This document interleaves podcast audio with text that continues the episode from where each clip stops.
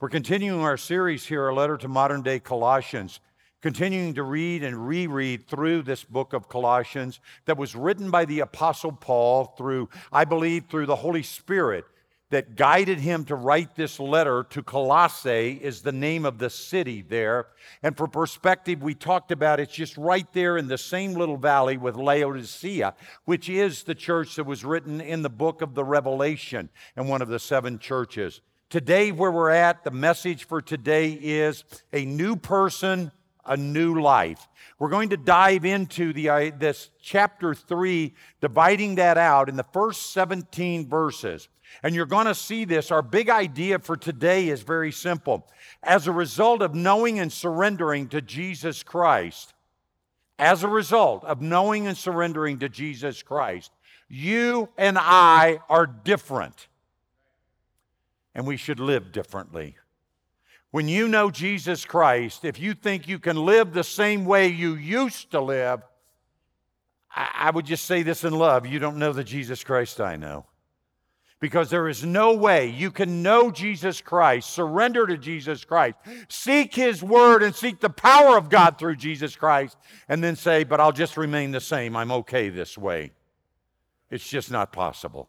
And so the big idea is very simple. Because we know Jesus, the idea is we will live differently. Two main themes in 17 verses that are divided for us here, almost in half.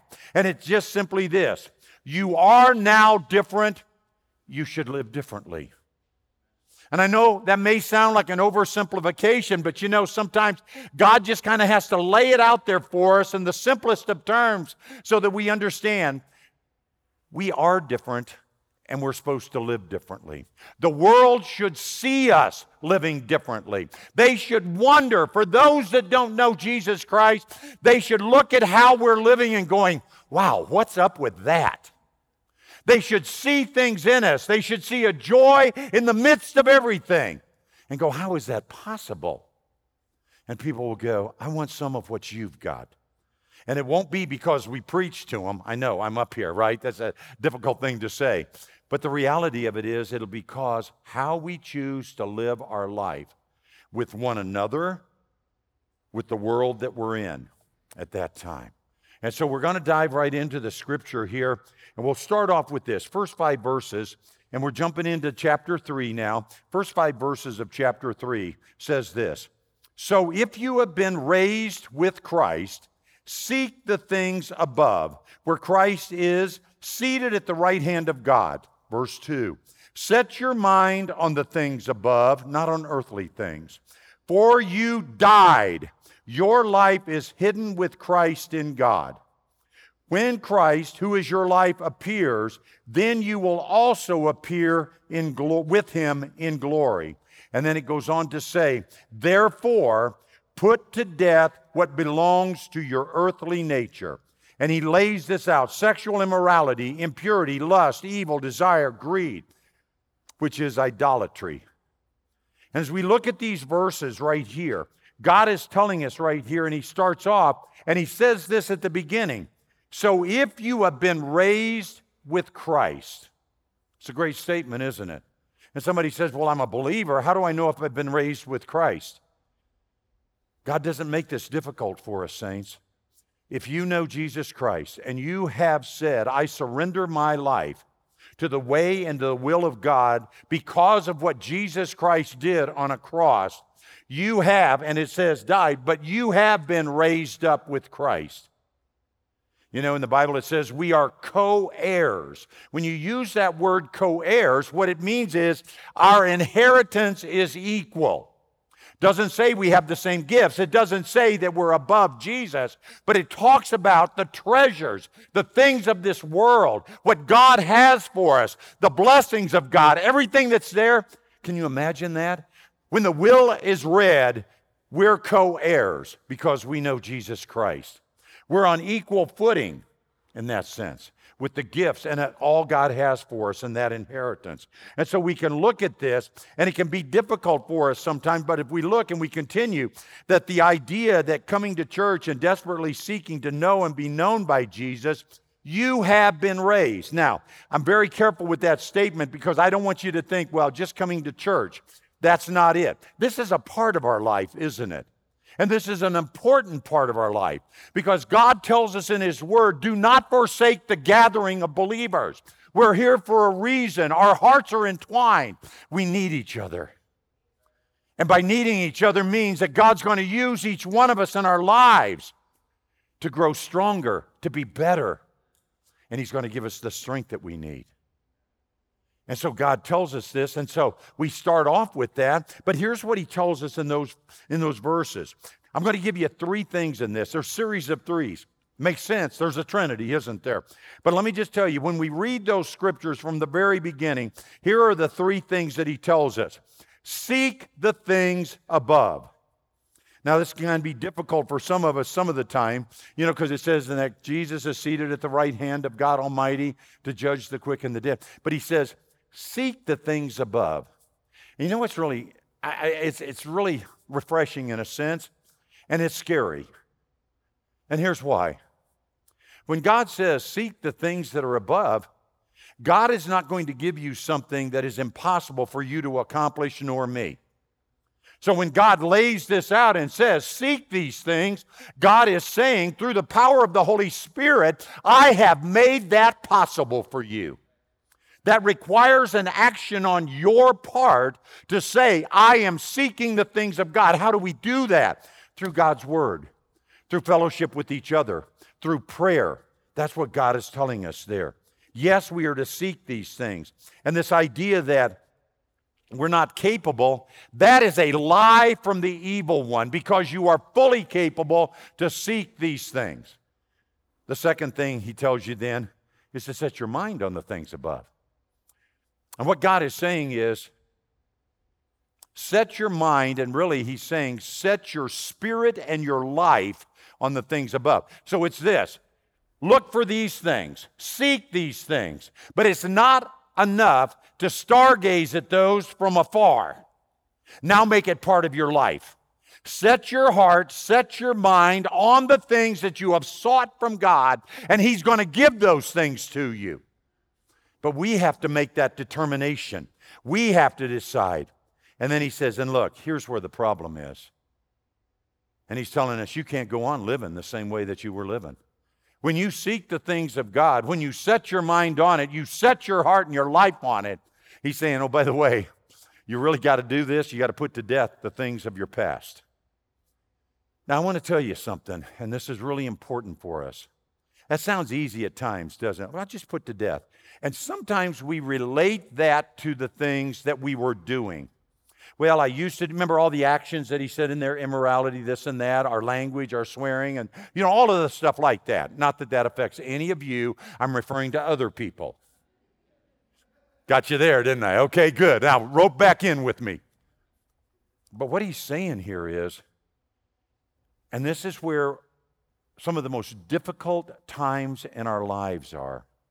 And it's not in the things that we're doing, it's how Satan wants us to feel about ourselves because we've done those things.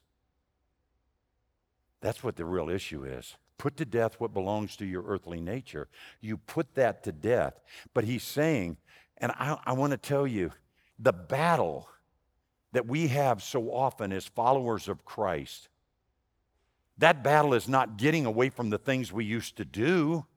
Sometimes that's the easiest part. The most difficult thing to get away from is how we used to think about ourselves because we did those things. I've shared so many stories about my father.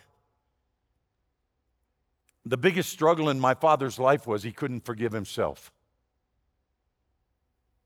He forgave me for stupid things I had done. We held each other. We cried together. We had that time.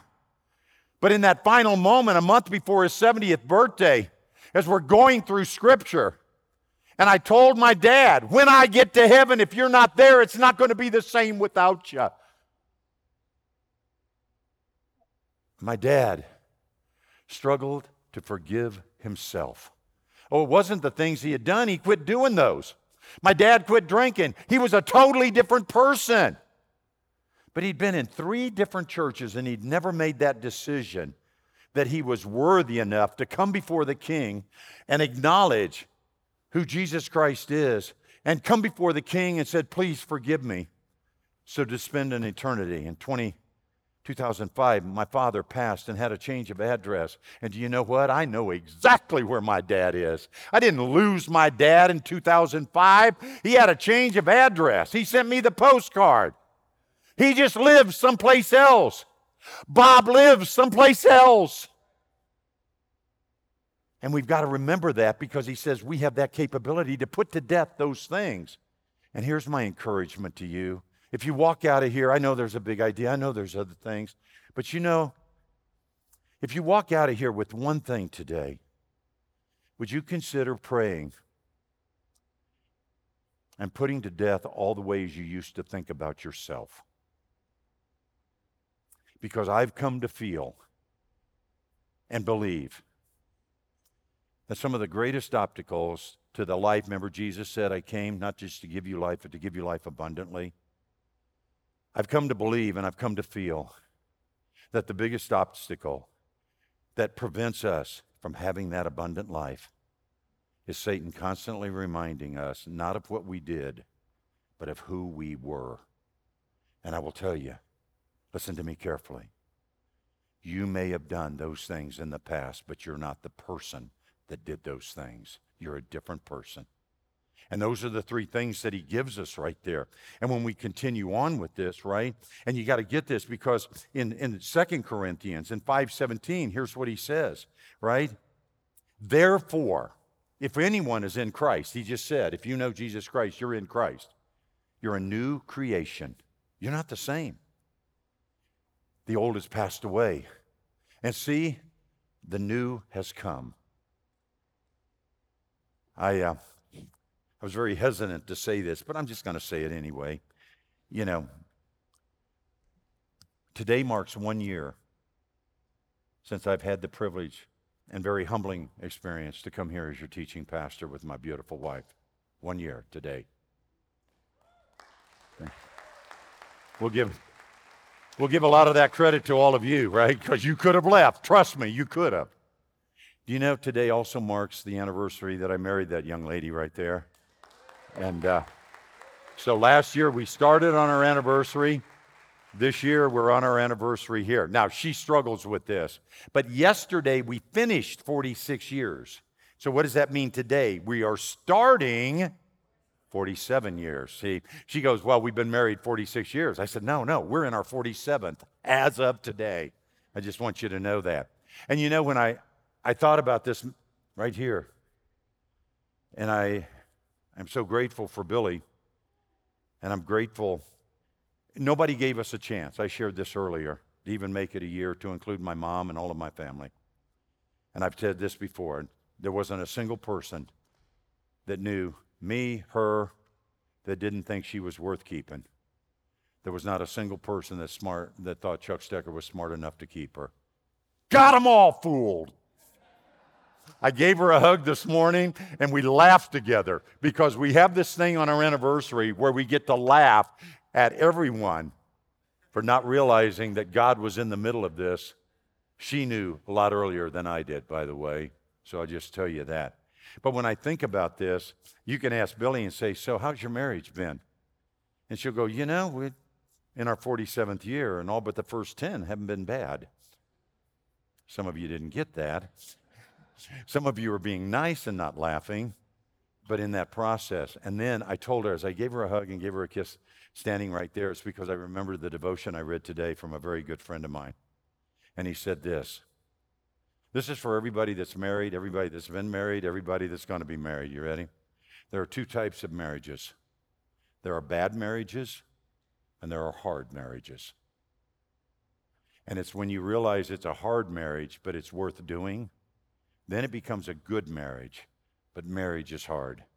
And that was at 5:30 this morning. I got a, a I got that word in for me that they're from a great friend. There are good marriages and there are hard marriages, and uh, there are good things about this faith in Jesus Christ, and there are things that are very hard, but God's walking us through this. So here's what we've got. Then we go from there, and He says this. Seek, set your mind, and put to death anything that's not of God. Seek God. You got it? Set your mind on God and put to death anything that's not of God. And then we go to verses 8 through 10 on this, and here's what he says to us. Starting in verse 8, he says, But now put away all the following anger, wrath, malice, slander, filthy language from your mouth. Do not lie to one another, since you have put off the old self. Do you get that? And all of the old practices. And having put on the new self, you are being renewed every day. You are being renewed in the knowledge according to the image of your Creator. Boy, isn't that an amazing thought there? That each day, as we seek the things of God, we set our minds on it, and that's the important part there, and then we put to death those things, right? What God is saying to us every day, we are being renewed, but we got to allow that to happen, doesn't it? We've got to allow that to happen. I have these crazy thoughts, you know, and one of them happened to me yesterday. I was thinking about the message today. I ran out to get something, and we have this. It's, I know it's $25 a month, but there's a car wash right by our King Soopers. And all we have to do is pull up. It reads our license plate. The bill has already been paid, and our car is washed. Now, I know. You go, Chuck, where do you come up with this stuff? Now, how are you going to tie this to the message? That's God.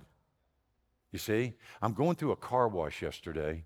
I'm watching the dirt come off of our car. The bill was already paid.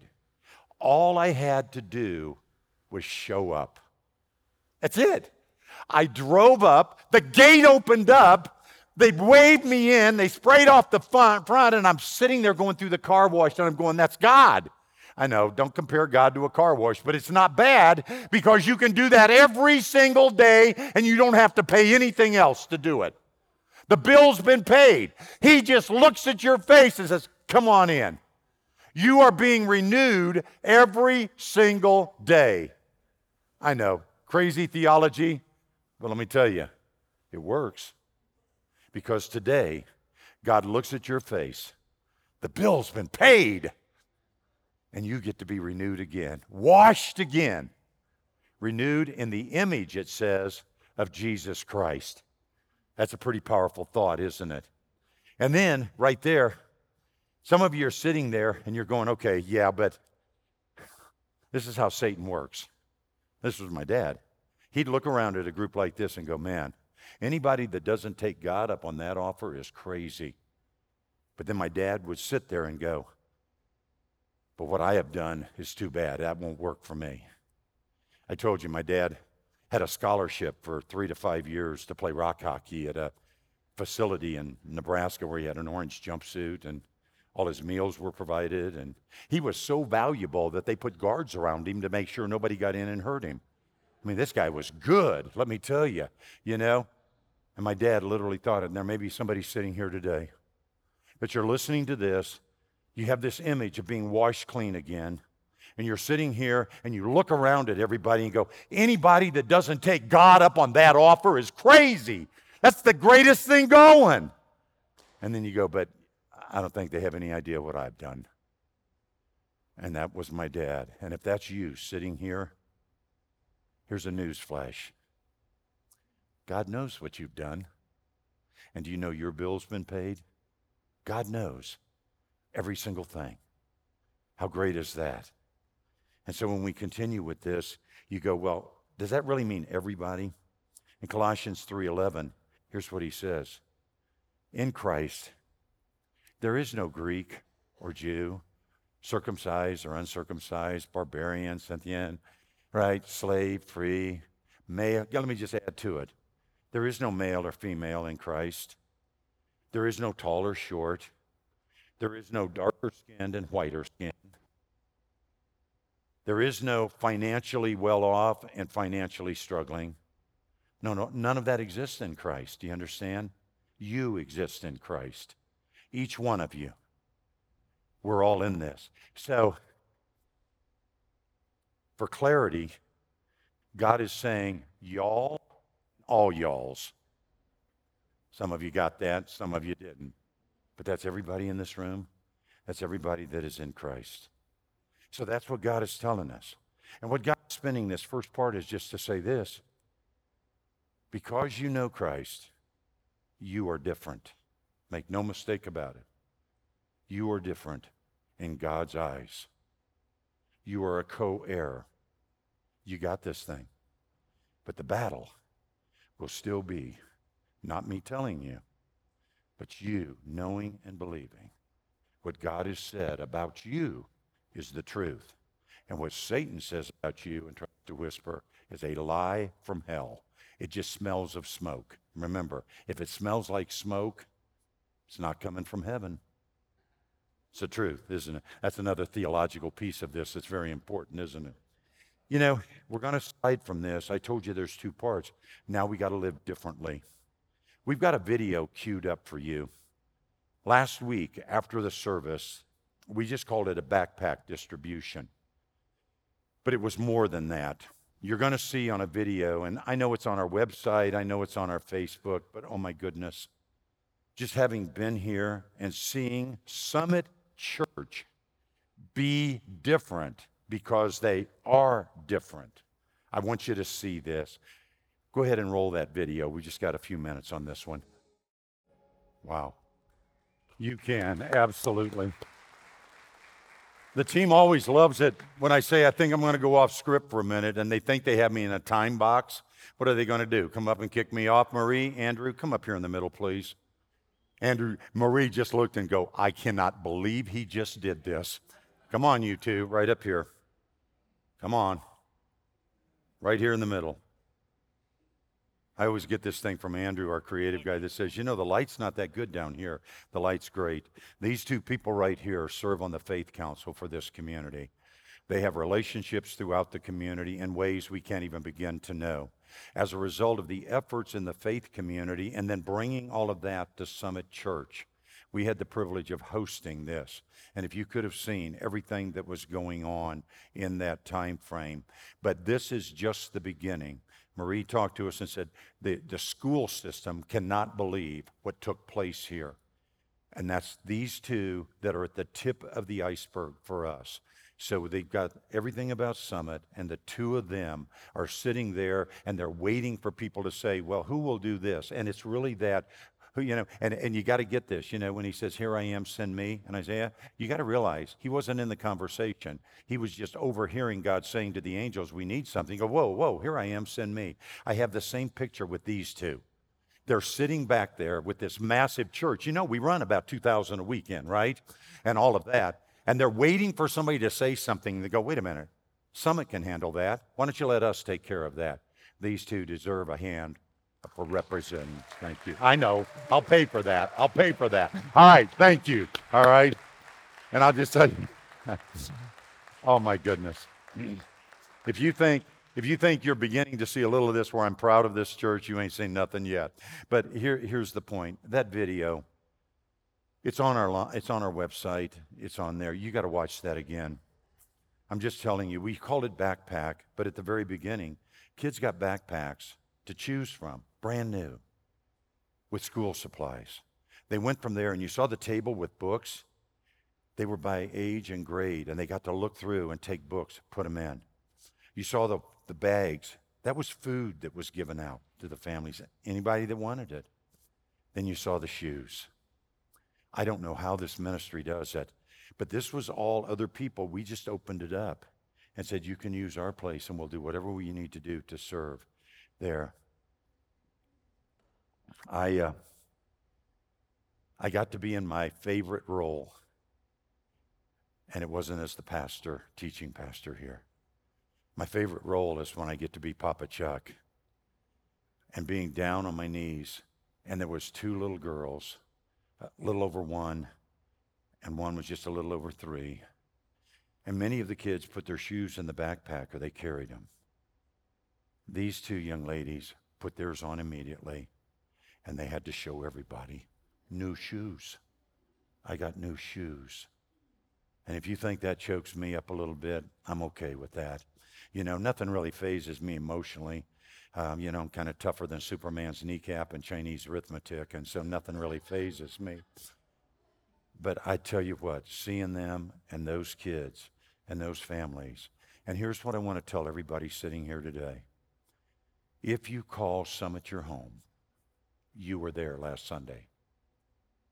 Because everything we do at this church is the spirit of everyone here. So, so many things go on, and you can't do everything, and we were kind of limited on our numbers a little bit. So, every single one of you, picture this. Last Sunday, there as a kid was getting a pair of shoes, as they were getting a bag of food or a new backpack, I want you to know you were there because your church was there. And we believe God was all over that. And I just want to thank you for what you're doing to serve the Lord because we live differently. So we continue in the scriptures here, and here's what happens. To live differently, we know we're different. And so here's what God tells us, starting in verse 12 there. And he says this in 12 and 13 God says, Therefore, as God's chosen ones, holy and dearly loved, put on compassion and kindness, humility, gentleness, patience, bearing with one another, forgiving one another. If anyone has a grievance against another, just as the Lord has forgiven you, so you are also forgiven. And the beauty of this is, as I know the words at the beginning of this were a little tough, you know, when he talked about all of these things of our culture, whether it was language or all of this. But then God makes this very beautiful shift because he said, now, that was the things of your past. That's where the dividing line is in this scripture. Everything he talked about back there, he's saying, but that was your past. Now let me tell you. And he is saying, put on, because in the new self that you are, it is compassionate, it is kind. And we saw this over and over again. And you know, I'm. It's like each one of you and I are standing in front of God and we're really saying, like little children, is that really me? You know, compassion and kind and all of those things. Because I, I haven't been that before. And you're looking at you're looking at God your Father, and you're going, but is that really me? I mean, can I do that? And God is looking at it and he's going, Yes. Yes, you can. But he's starting by saying, But no, yes, you are. And because of who you are, all of these things are right there. Now, do we do it perfectly? Oh my goodness. On average of four times a week, and it's generally when Billy and I are driving, I will have an encouraging word for another driver. And what's your words? Two of them. Be nice. Be nice. I said, but honey, that was nice. And I go back to the scripture and said, You remember the old self, don't you? This is the new self. This is nice. But it's not by that comparison, it's by God's desires for us. And so God's looking at us and He's going, Yes, you can. You are. That's it. And then He finishes it off with this he says, above all, verses 14 and 15, and we'll get 16 through 17, but he says this above all, put on love, which is the perfect bond of unity, and let the peace of Christ, to which you were also called in one body, rule your hearts and be thankful. And I'm going to tell you, he's starting to tell us how to live. He gave us three things right there. He said, put on love, very first thing. Then he said, let the peace of Christ rule your heart. And he said, be thankful.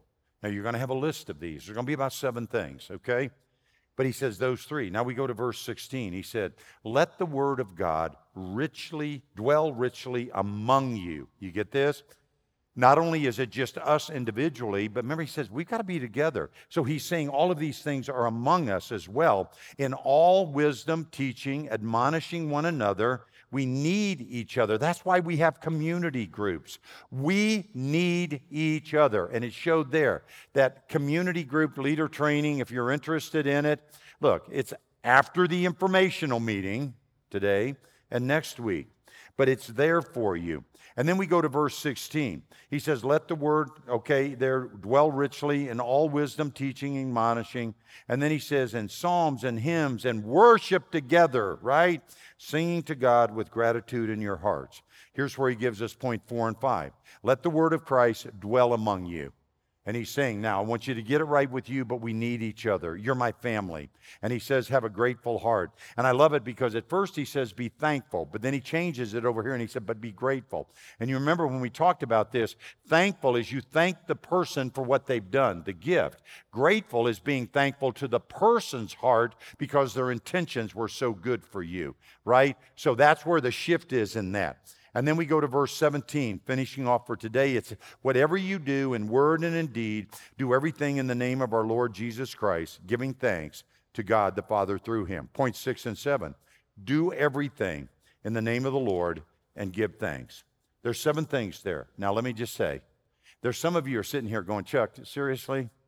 You're giving me a list of seven things to do. I, it's difficult for me to imagine doing a list of seven things. Really? How many drove here today? How many rode with somebody that drove here today and was scared to death? Okay. There you go. You know what I'm talking about. There's the hands going up. Okay. She was waiting for that opportunity to say, finally. Okay. okay. So let me just think about this. You drove here today, and a list of seven things from God is too much for you, but you drove.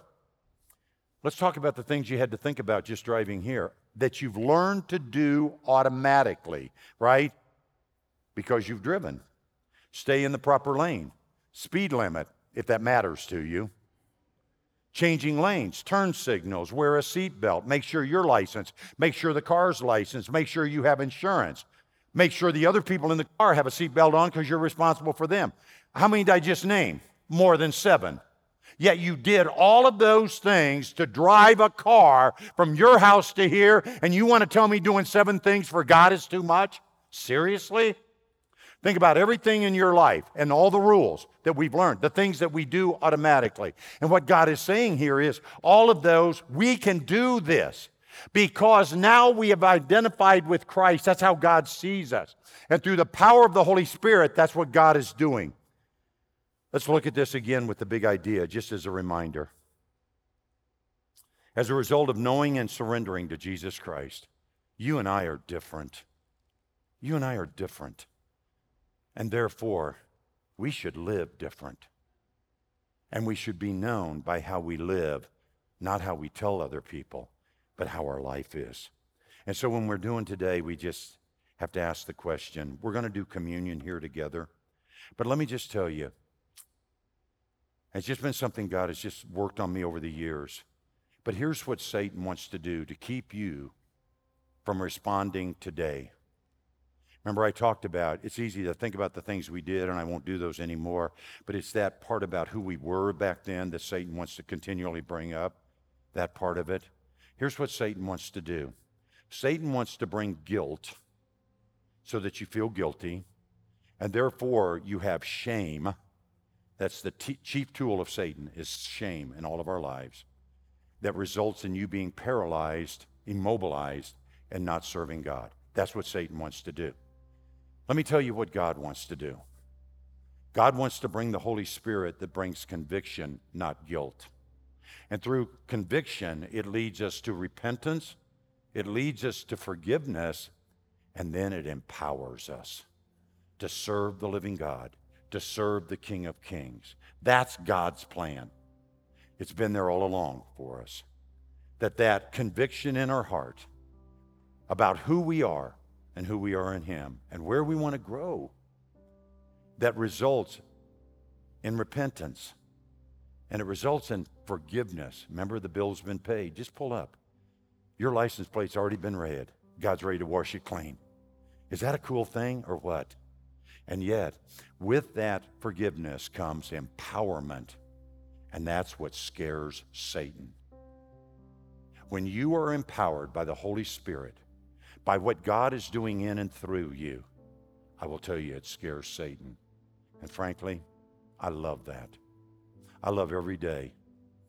I have this picture. When Satan wakes up, I want him to know I've been up reading my Bible before he got up. And he needs to be afraid because today's not going to be a good day for him. And frankly, tomorrow's not looking much better either. But that's what God wants for us. And that's why God's given us His Word. We're going to pray and we're going to take communion together as a church family, as a community of faith. I'll explain that so everybody's on board. Father, we thank you, we love you, and we praise you, Father. We're so grateful for your word. We're so grateful for the Holy Spirit. We're so grateful, Father, that you see the best in us before we could even see it ourselves. And you're such a patient God, but yet, Father, you desire the very best for us as your sons and daughters. I ask your blessings on each person here. May we walk in the fullness of knowing we are identified with Jesus Christ. And we thank you for that, Lord, in Jesus' name. Amen. If you didn't grab and were given one of the communion cups that we have, all you have to do is raise your hand and one of our ushers will bring it to you. Is there anybody that does not have one that needs one? How cool is that? Here at Summit Church, we practice open communion, meaning there's no litmus test and you don't have to take a written test. If you say, I know Jesus Christ is my Lord and Savior, then we invite you to take communion with us. And there's a couple of things. One, as we move forward, I'm just going to ask you a simple question to prepare, to make sure. Two questions. First one is simply this Do you know Jesus? Does Jesus know you? Do you know you're identified with Christ beyond a shadow of a doubt? I'm going to pray very briefly. If you do not have that assurance in your life and you say, Today is my day, nobody's going to mess with you except I'm going to ask you to raise your hand because we want to pray specifically. Just that simple. Bow your heads with me, please. Father, we thank you and we love you that you would send your Son, Father, to be crucified and die on that cross, blood shed for us to cover our sins so the bill is paid. Father, we thank you. I ask every person here, Father, would you guide them in their hearts? If Jesus Christ were standing here today, do you have the absolute assurance beyond a shadow of a doubt that you could look at him and say, I know you, and he would look at you and say, I know you? He would call you by name and say, I'll present you spotless to our Father. The bill has been paid. If you do not have that assurance and say, Today is the day, I want to pray and ask God to forgive me and to be known as one of his very own. Just raise your hand right where you're at.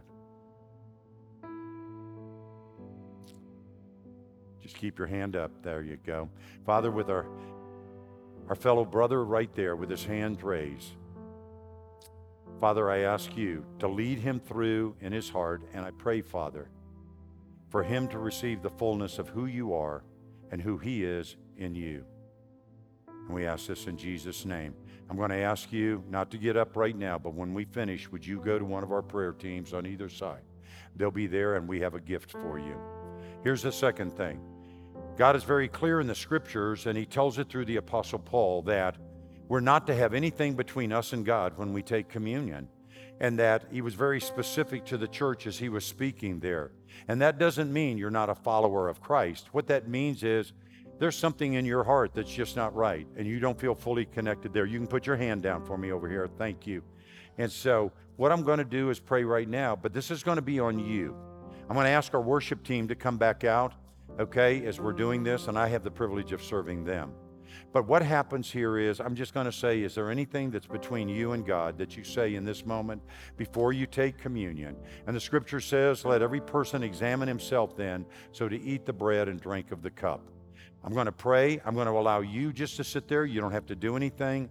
I get to serve our worship team, and then we'll do communion together.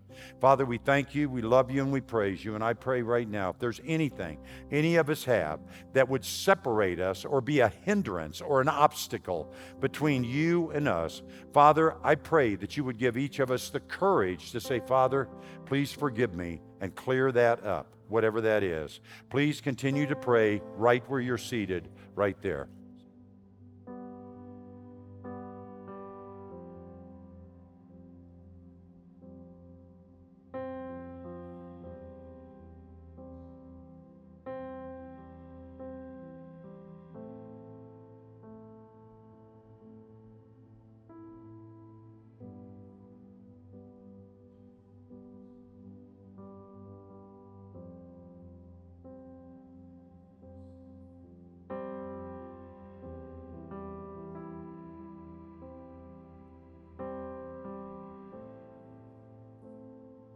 Jesus, on the night before he was betrayed, as he gathered with the disciples, first he took the bread and he prayed over it and he asked God to bless it.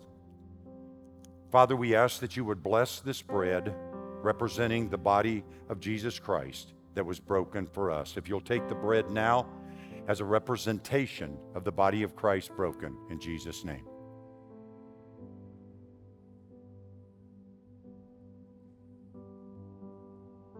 Then, after the dinner, Jesus took the wine, he blessed it, and he said, This is my blood that will be shed for you, because shed blood was required to cover sin. He knew what was taking place. Father, we ask you to bless this now as a representation of the shed blood of Jesus Christ. Let's take this together now. Father, we thank you for the privilege. As our Lord and Savior said, do this in remembrance of me. Each time you do this, remember me. Father, in this moment, we choose to remember the sacrifice of your Son for our sin. In Jesus' name, amen.